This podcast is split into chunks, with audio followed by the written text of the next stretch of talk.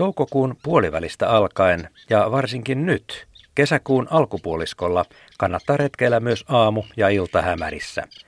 On yölaulajien aika, kun rehevillä biotoopeilla kosteikoissa ja pensastoissa varsinkin kerttuset ja sirkkalinnut ovat äänessä. Monesti lintuja ei edes näe, vain laulu paljastaa lajin.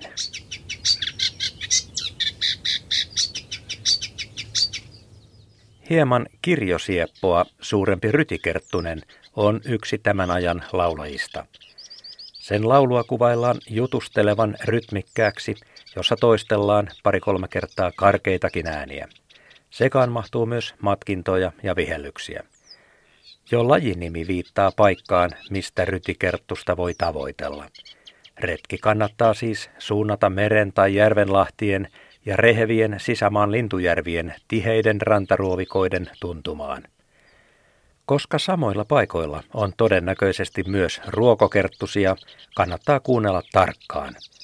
Rytikerttusen laulu jää helposti ruovikon kuivemmilla alueilla ja maanpuoleisilla reunoilla viihtyvien ruokokerttusten konsertin alle. Rytikerttunen viihtyy ruovikon kosteammissa sisäosissa varsinkin, jos siellä sattuu olemaan pieni avovesilampare. Rytikerttunen on vaikea havainnoitava piilottelevan käyttäytymisensä vuoksi. Kun linnun näkee, huomaa kerttusille tyypillisen luisun otsan ja pitkän kapean hyönteissyöjän nokan.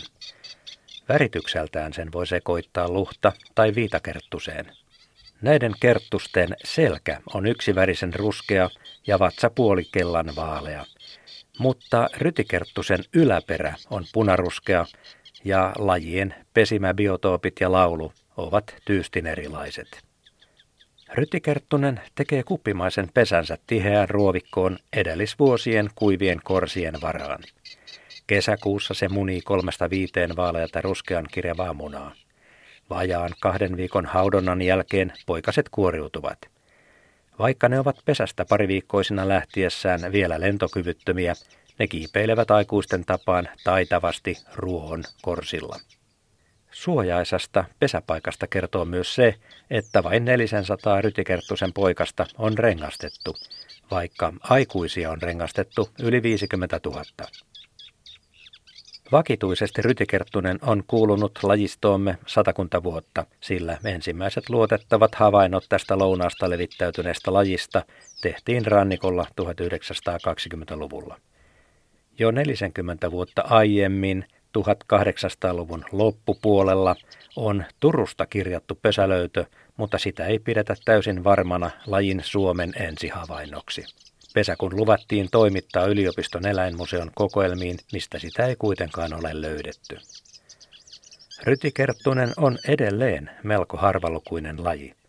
Vaikka kanta runsastui nopeasti 1950-luvulta aina 80-luvulle saakka, se vakiintui nykyiseen arvioon 20-30 000 pariin.